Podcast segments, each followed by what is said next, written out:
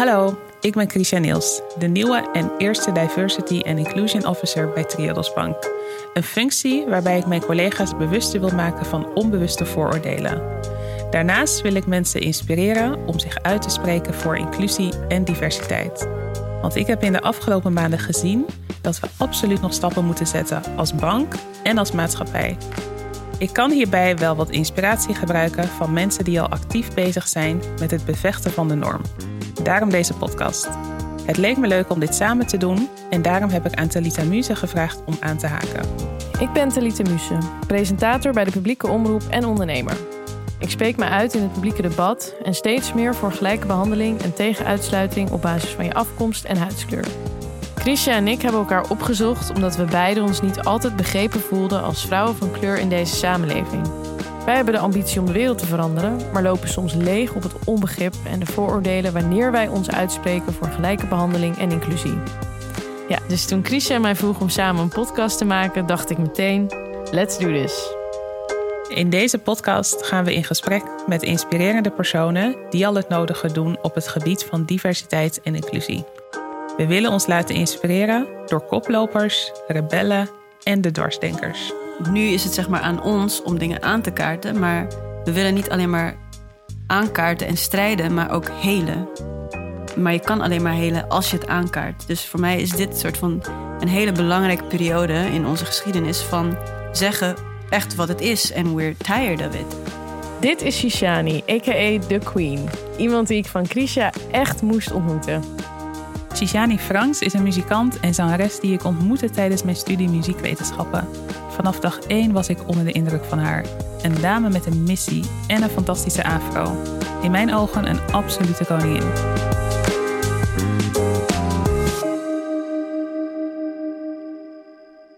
Weet dat ik uh, deze studie in ieder geval echt met een heel duidelijk doel Mhm. ben begonnen. Dus Ja. dat was zeg maar de hele energie op dat moment. Van Ja. soms ben je gewoon dingetjes aan het doen en Ja. eh, volg je colleges en wil je ECT's halen. En soms ben je on a mission. En ehm, dus als je zegt de koningin kwam binnen, nou ja, ik was gewoon, ik was echt on a mission. Dat jaar, ik was gewoon, ik wist wat ik wilde Mhm. Ja. en ik ging het halen. Ja. Punt. Shishani is geboren in Namibië, maar groeide op in Groningen. Voor corona reisde ze de wereld rond met verschillende bands.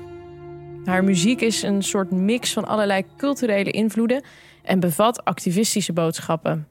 Krisha en ik zochten haar op in haar huis in Amsterdam, waar ze woont als een ware artiest, inclusief een aquarium in het plafond en een wenteltrap. Ik begreep meteen Krisha's fascinatie. Dit is een vrouw op een missie. Het leek alsof jij eigenlijk al een soort visie had van hoe de wereld er buiten de universiteit of buiten een, ehm, ja, er buiten uit zou kunnen zien. En voor mij was dat nog niet helemaal helder, waardoor ik je dus heel fascinerend vond en een beetje ongrijpbaar. Ehm, ja, dus daardoor, dus je bent bij mij altijd heel erg blijven hangen en ik heb je altijd gevolgd. En pas een paar weken geleden of een paar maanden geleden dacht ik van volgens mij moet ik met Shishani gaan praten. Want ik, ik denk te snappen wat het, wat het zeg maar was. ehm, waar ik toen geen woorden aan kon geven. En nu hopelijk iets meer. Ja. Over die missie die je, die je hebt. Ik denk dat zeg maar dat eh, gerichtheid ook kwam omdat ik eigenlijk eh, sinds ja, toen ik vanaf mijn 22e, 23e dus terug ben gegaan naar Namibië, waar ik ben geboren. Hier dus opgegroeid sinds mijn vijfde, eh, uit een gemengd gezin. En ik voelde gewoon altijd dus die drang en die connectie om weer terug te gaan. Ja. Om, eh, nou ja, gewoon get to know more about my roots in die zin. En dat heeft dan ook niet zomaar, dat komt ook niet zomaar uit de lucht vallen. Maar dat is omdat je ergens opgroeit en altijd Ja. wordt geconfronteerd met het feit dat jij dus ergens anders roots hebt en niet hier.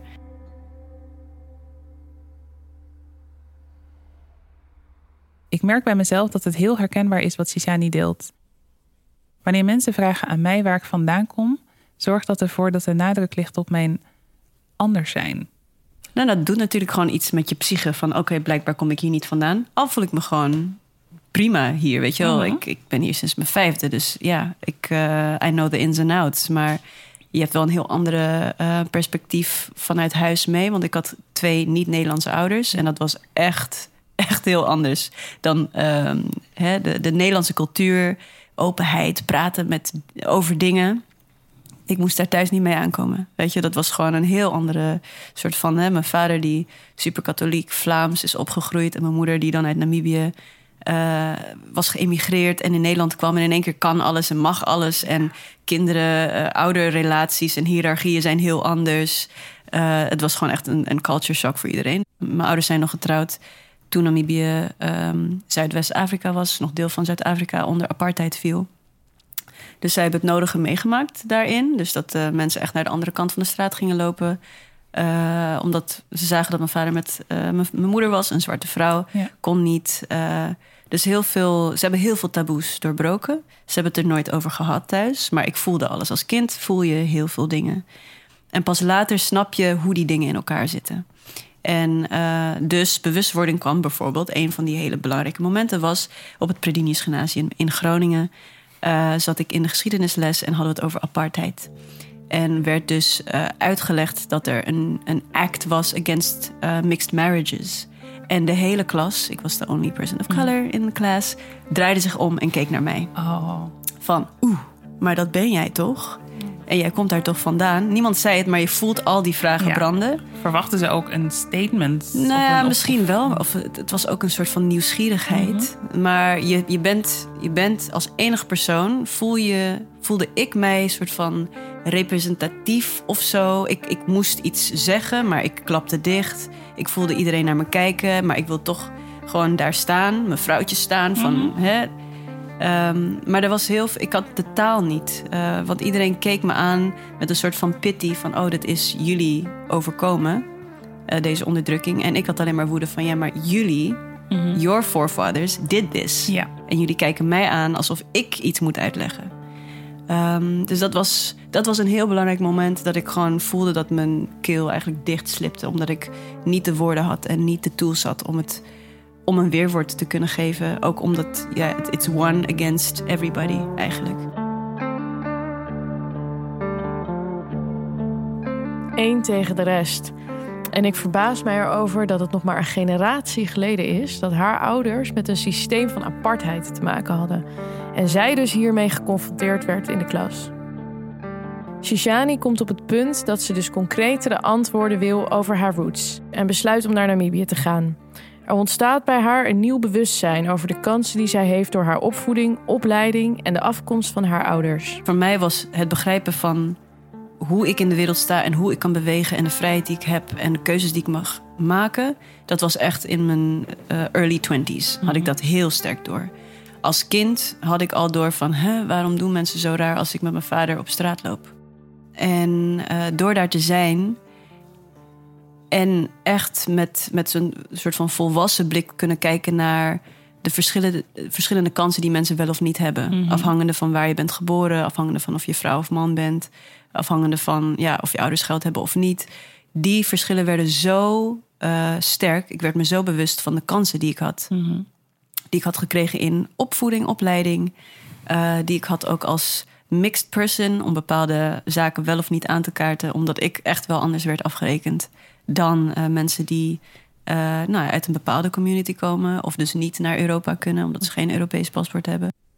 Dus ja, ik denk dat dat dus telkens ook willen, meer willen weten over waar ik vandaan kwam en daarheen gaan en reizen en ervaren en zien hoeveel, ja, hoeveel ongelijkheid er gewoon is en hoe ja. apart eigenlijk nu nog doorleeft in Namibië en zoveel plekken hier ook. Institutional racism is echt nog niet voorbij. Dus gewoon dat besef was best wel vroeg al in mij, omdat ik opgegroeid ben in een gezin wat letterlijk uit apartheid uh, uh, kwam. And that's why, you know, at 23 of 24, 25, I was on a mission. Ik yeah. wist, oké, okay, yeah. ik wil uh, de mooie dingen, de krachtige dingen, de prachtige dingen van waar ik vandaan kom belichten.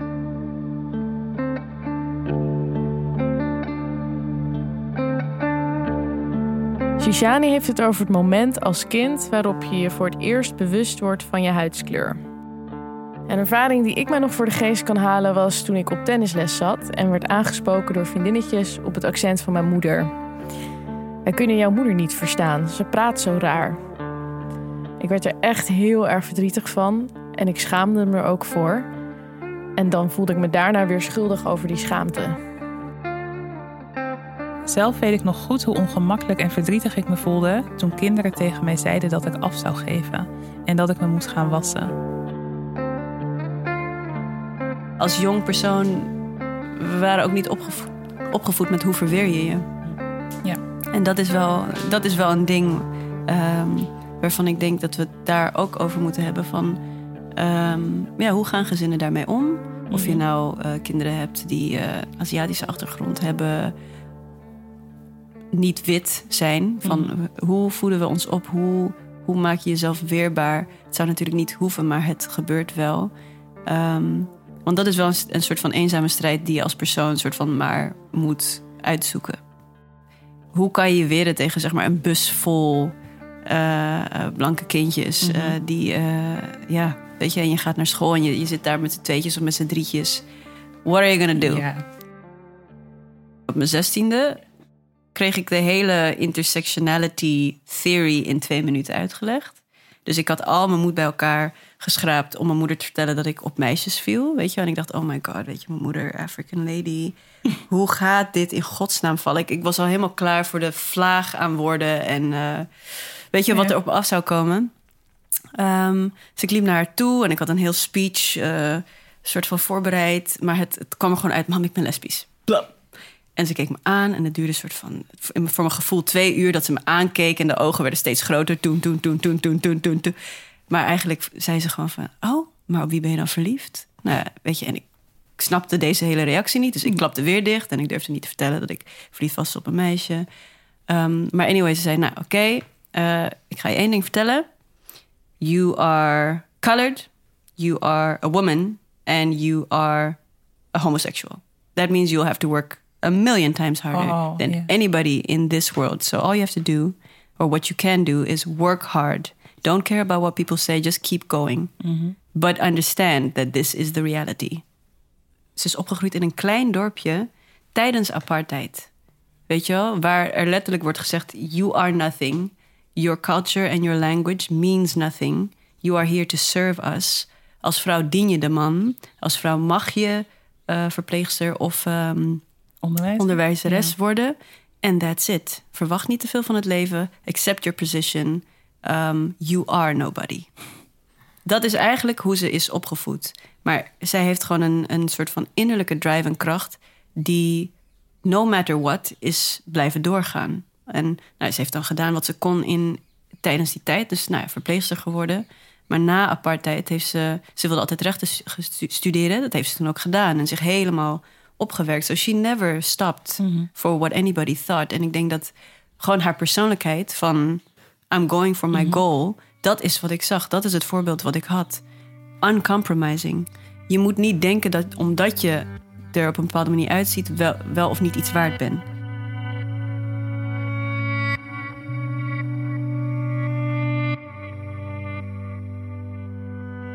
Gesprekken over racisme, discriminatie en diversiteit zijn niet nieuw. Afgelopen zomer bleek een doorbraak. Overal ter wereld werden er protesten gevoerd en er was meer ruimte voor erkenning en het delen van persoonlijke verhalen. Er leek meer draagvlak te zijn om dit gesprek te voeren. door social media kunnen we ook veel meer, eh, dus gewoon internet, weet je, veel meer eh, informatie krijgen. Al die informatie die ons niet wordt verteld op school. Het is wat democratischer in die zin dat we gewoon meer tools hebben. Dus dat het, het, het eh, hoe heet het? The message can spread. ehm, op een heel andere manier dan de mensen voor ons. Dus nu is het zeg maar aan ons om dingen aan te kaarten. Maar we willen niet alleen maar aankaarten en strijden, maar ook helen. Maar je kan alleen maar helen als je het aankaart. Dus voor mij is dit soort van een hele belangrijke periode in onze geschiedenis van zeggen echt wat het is en we're tired of it. Dat aankaarten en hele doet Shishani onder meer door haar muziek. De kracht die ik in haar zag tijdens onze eerste ontmoeting in de collegezaal hoor ik ook terug in haar song Minority. En deze song bracht behoorlijk wat teweeg. Enerzijds bij Shishani zelf, maar ook in Namibië. Dit nummer kwam onder andere tot stand nadat ze de traumatische en pijnlijke verhalen hoorde van andere jonge lesbische vrouwen. Eh, in die periode dat ik terugging naar Namibië. En ehm, gewoon voelde van ik wil ook mijn eigen verhaal kwijt. Mhm. Weet je wel, van als jongvolwassene, je gaat door allemaal dingen. Je moet jezelf soort van. Je bent je identiteit aan het vormen. Ja. Er werd een conferentie gehouden voor young lesbian women in Namibië. En er kwamen meiden uit eh, ja, alle, alle streken uit Namibië eh, hun verhaal doen. En ik weet nog dat mijn moeder vroeg: waar ga je naartoe? Nou, ik vertelde het haar en ik zag gewoon dat ze het, ze het niet echt vertrouwde. En ze zei: ik ga mee. Dus mijn moeder was de enige moeder die daar aanwezig was. Omdat de meeste meiden die daar zaten, die waren uit hun familie gegooid. eh, hadden allerlei verschrikkelijke dingen meegemaakt. Dus voor hun was het ook fantastisch om te zien dat er eigenlijk... dat there is een Namibian mother die hun kind bijstaat. Dat het mogelijk is. Dat je niet... Weet je, dat liefde ook mogelijk is. En dat het niet alleen maar dat je zinvol bent. Maar goed, tijdens die conferentie heb ik zoveel verhalen gehoord... van wat deze vrouwen allemaal meemaken. Corrective rape. eh, gewoon near-death experiences... omdat mensen je aanvallen, dat je je baan kwijtraakt. Ehm nou ja, most horrible things. En ik kwam thuis en ik was gewoon gebroken. Helemaal gebroken, omdat je gewoon voelt van... wat, wat voor onrecht dit gewoon is. Just because you are. Could you be guilty for being a little bit different from the rest? Come on, come on, come on now, people. Put yourself to the test. Every minority has a priority. We wanna be equally free. Love me, hate me, discriminate me. But you can't change the way I feel. Who is the one to judge? Telling me who to love, telling me how to live, telling me what Dus het schrijven van die song kwam van heel diep. En eh, toevallig in die periode werd ik gevraagd om op te treden op dus een soort van eh, ja, grote music awards in Namibië. En ik dacht, oh god, ja, ik kan natuurlijk niet met zo'n song daar staan. Maar gelukkig was er eh, de man die, die eh, Christian Poloni heet die, die zei, you have to sing this song. Dus ik weet nog dat ik echt met knikkende knietjes eh, backstage stond. En ik dacht, oké, weet je, this is my moment. Kijk, als ik het niet zeg, who can say it? Ja. Ja. Ehm, en dat heeft zoveel teweeggebracht. Eh juist omdat je soms gewoon door te zijn. ehm, en niet ja, gewoon echt door te zijn en jouw pijn te delen. Dat mensen zich daarmee kunnen verbinden. En ik merkte door te zingen ehm, wat, het eigenlijk, wat het eigenlijk opriep bij veel mensen.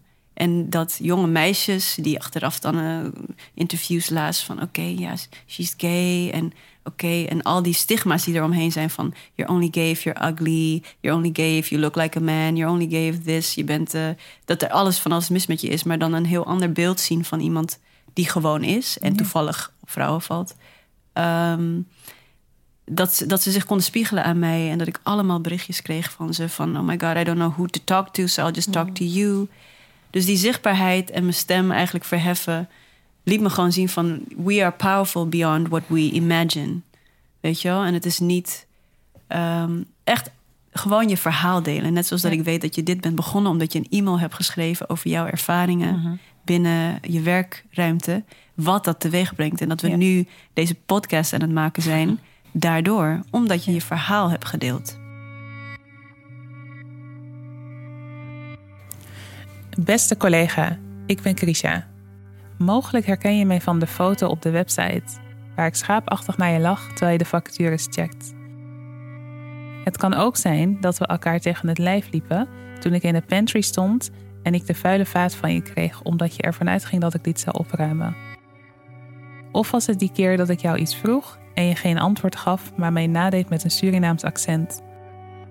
Het kan ook zijn dat we onze eerste ontmoeting hadden toen je ongevraagd aan mijn haar zat, op de zeldzame dag dat ik besloot om mijn kroeshaar in een afro te dragen. Of zaten we afgelopen zomer met elkaar in de bus richting werk en was je getuige hoe een witte man in pak mij commandeerde om op te staan en achter in de bus plaats te nemen. Met knikkende knieën drukte Krisha afgelopen zomer 2020 op publish van deze door haar geschreven blog. Hier was veel lef voor nodig.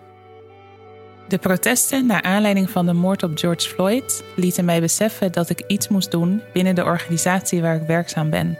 En aangemoedigd door een aantal collega's besloot ik om deze blog te schrijven. De blog heeft nogal wat teweeggebracht, omdat het een aantal blinde vlekken liet zien. Triodos profileert zich als een vooruitstrevende bank, maar op het gebied van diversiteit en inclusie moeten wij ook nog stappen zetten. Je stem laten horen is doodeng, maar soms absoluut nodig. En dat is precies de reden waarom ik Shishani nu wilde spreken. Zij weet hoe het is om met knikkende knieën je verhaal te doen. Je bent bang voor afwijzing, je bent bang voor nou ja, dat, dat, dat mensen zich tegen je keren, dat mensen zich aangevallen voelen, al dat soort dingen die je tegenhouden. Maar ik denk, juist omdat ik me ook soort probeer te verbinden aan wat voor strijd hebben, weet je, hebben onze moeders moeten strijden en, en, en grootmoeders. En weet je, dat was nog, dat was nog groter. Gewoon om just to be in a space. Maar we komen echt van zo ver. Weet je, je kan nu niet zeg maar de bijl neerleggen. You have to just keep going. Weet je, en je moet je, je, je angsten tegemoet zien. Als er echt geen besef is van wat onze dagelijkse ervaringen zijn. Als je het gewoon echt niet door hebt, want er zijn zoveel blinde Mhm. vlekken. In kleine dingetjes, in taal, in grapjes, in ik heb het niet zo bedoeld, eh, enzovoort. Het is net zoals dat ik ehm, een bepaalde gewoonte heb. En ik weet niet dat die gewoonte jou kwetst. Of, of als ik dat besef niet heb, dan is het heel moeilijk om naar je toe te komen en te vragen: hoe ervaar je dat eigenlijk? Maar ik denk dat nu, juist door die ontzettend grote golven, die sinds vorig jaar mei zijn begonnen na de moord op eh, George Floyd, dat, zeg maar, dat de bom barstte. Ehm, het is zo'n grote vlaag dat niemand er meer omheen kan. Mensen hebben het altijd aangekaart. Maar ik denk dat, dat de oppositie voor het eerst zo'n level heeft bereikt dat we dat mensen er misschien voor openstaan. Ook omdat er connectie was, menselijke connectie, omdat je zag hoe die man, weet je, hoe hij daar werd vermoord.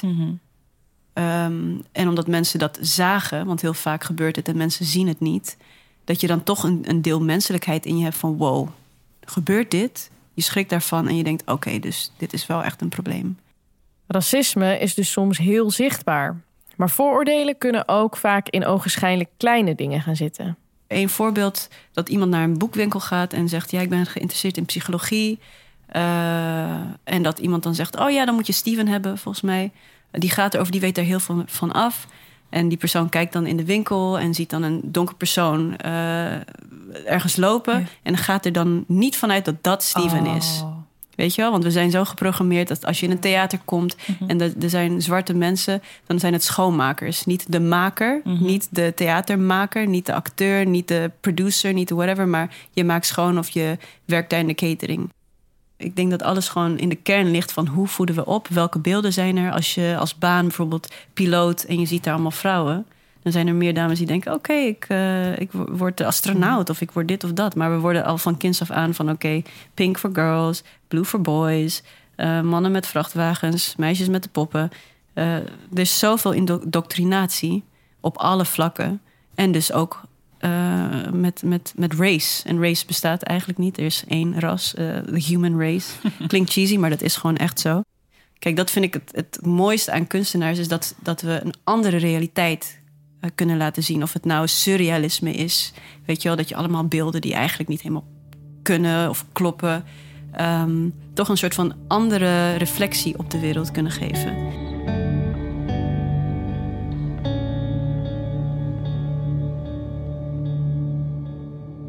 Dit is echt exact waarom we deze podcast maken. Om te praten met people who get it, die ons inspireren om de volgende stap te zetten.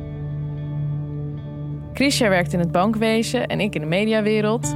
We vragen ons af wat wij kunnen leren van de wijze waarop Shishani als kunstenares en artiest haar stem gebruikt.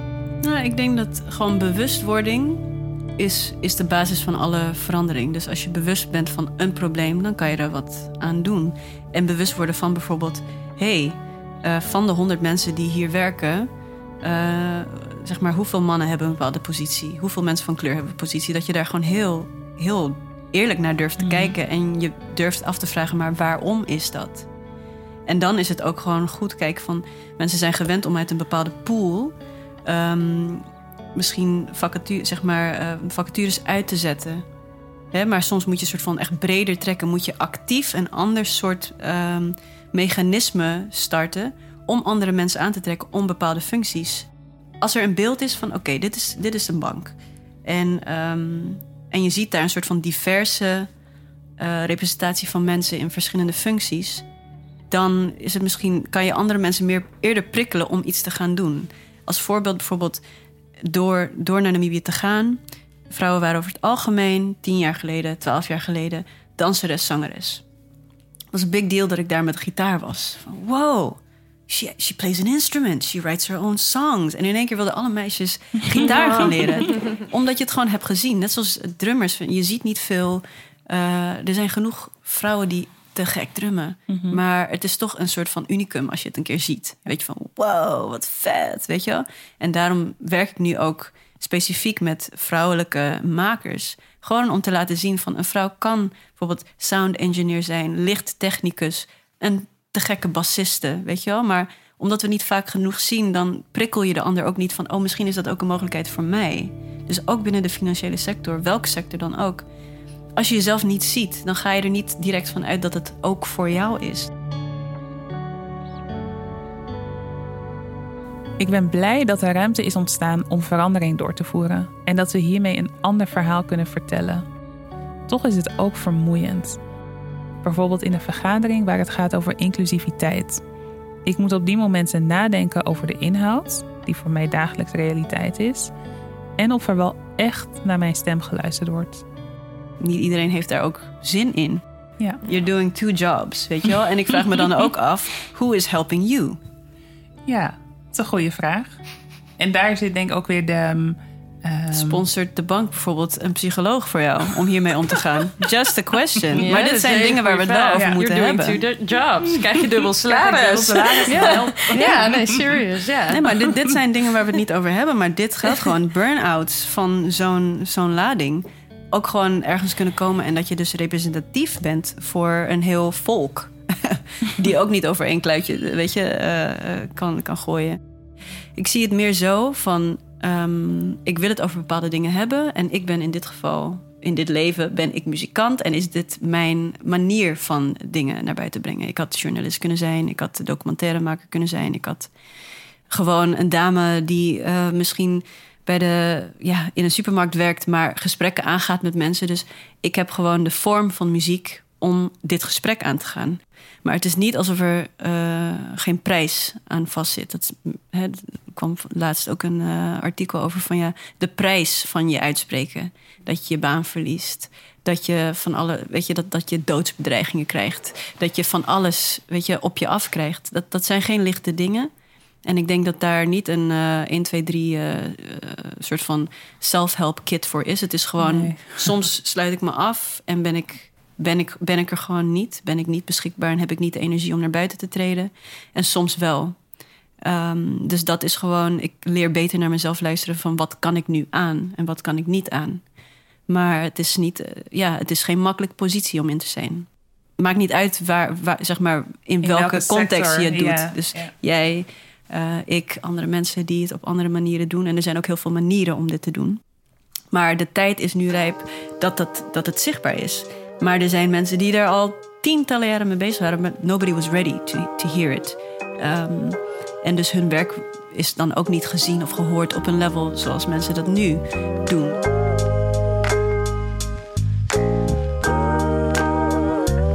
Tishani, onze eerste gast in deze podcast. Wat een sterk verhaal heeft zij te delen met de wereld. Ze heeft datgene bevestigd wat ik jaren geleden al aanvoelde, namelijk dat ze op een missie was. Maar ze heeft ook laten zien hoe belangrijk het is om je stem te laten horen en de kracht die daarvan uit kan gaan. Die kracht heb ik zelf ervaren toen ik mijn blog binnen de organisatie deelde. Ik ben blij dat we dit moment konden delen met elkaar. Ze heeft me geïnspireerd om me als persoon en professional te blijven uitspreken tegen racisme, discriminatie en ongelijkheid. Ja, dat je pijn delen met anderen inderdaad het begin van alles is. Dat neem ik wel persoonlijk mee uit dit gesprek. Ik denk dat ik zelf pas aan het begin sta van het durven delen van mijn eigen verhaal. En daarin ook gewoon uncompromising te zijn. Het is wat het is. We hoeven ons niet meer te verbergen, in te houden of aan te passen. Het is nu tijd om te helen. Een inclusieve wereld, ik denk echt dat begint echt vanaf kleins af aan. Dus dat, je, dat we echt kijken naar, ehm, dat we kijken naar het kind. Van oké, wie, wie is dat kind? Wat vindt dat kind leuk om te doen?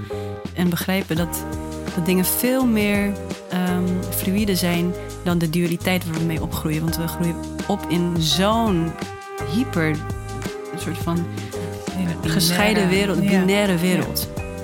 Dit is goed, dit is fout, dit is man, dit is vrouw, dit is wit, dit is zwart, dit is dit, dit is dat. Het is onnatuurlijk.